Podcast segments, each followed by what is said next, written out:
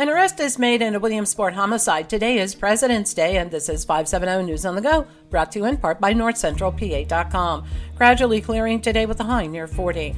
33 year old Benjamin Villanueva of Connecticut was picked up by the U.S. Marshals Violent Fugitive Task Force in Hartford for a murder that occurred in Williamsport.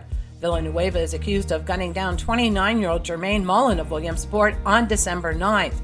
He's being charged as a fugitive from justice in Connecticut pending his extradition to Pennsylvania. The death of a Williamsport toddler is under investigation. The Sun Gazette reports the 18 month old suffered cardiac arrest Wednesday night in his home on Catherine Street in the city's East End. Although an autopsy was done Friday, the coroner said no further information would likely be released for several weeks. 57 year old Troy Bailey of Williamsport remains in custody following a hearing on an alleged PFA violation. That order was filed by murder victim Alicia Cease just days before she and Ronald Daly were found shot to death near Lycoming Engines in Williamsport. Friday's proceedings and testimony centered on sexual assaults involving three young victims. Bailey was returned to the county prison after the magistrate denied a request for bail to be set. The magistrate also kept an affidavit of probable cause sealed from the public.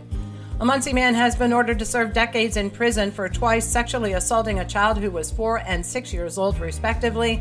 In July, 20 year old Dennis Van pleaded guilty to multiple sex crime charges. Last week, he was sentenced to serve 20 to 40 years in state prison. A Clinton County corrections officer has been arrested for an alleged sexual assault at the prison. The Lock Haven Express reports 31 year old Kelly Fye of Lock Haven had indecent contact with an inmate on three different occasions while in the performance of her duties. 22 year old Dalton Johnson of Jersey Shore is jailed for his alleged role in an early morning stabbing last Friday in Jersey Shore.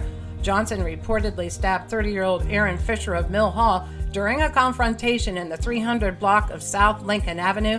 The victim was admitted to Geisinger in stable condition. Johnson is jailed.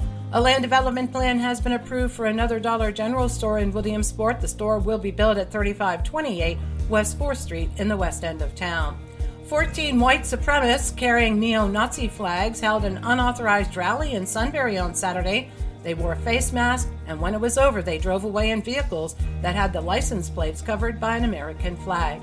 Penn State trustees have withdrawn a resolution to rename Beaver Stadium after Joe Paterno. Spotlight PA reports the school administration does not support the idea and wants to focus on things like the school's budget deficit. And other highlights from Spotlight PA former President Trump visited SneakerCon in Philly over the weekend to introduce his new $399 Trump branded sneakers. And a paradise for introverts has found its way to Pittsburgh. At the Silent Book Club, you read silently with others doing the same. For the latest in news and events, head on over to northcentralpa.com. I'm Liz Brady, and you're up to date with 570 News on the Go.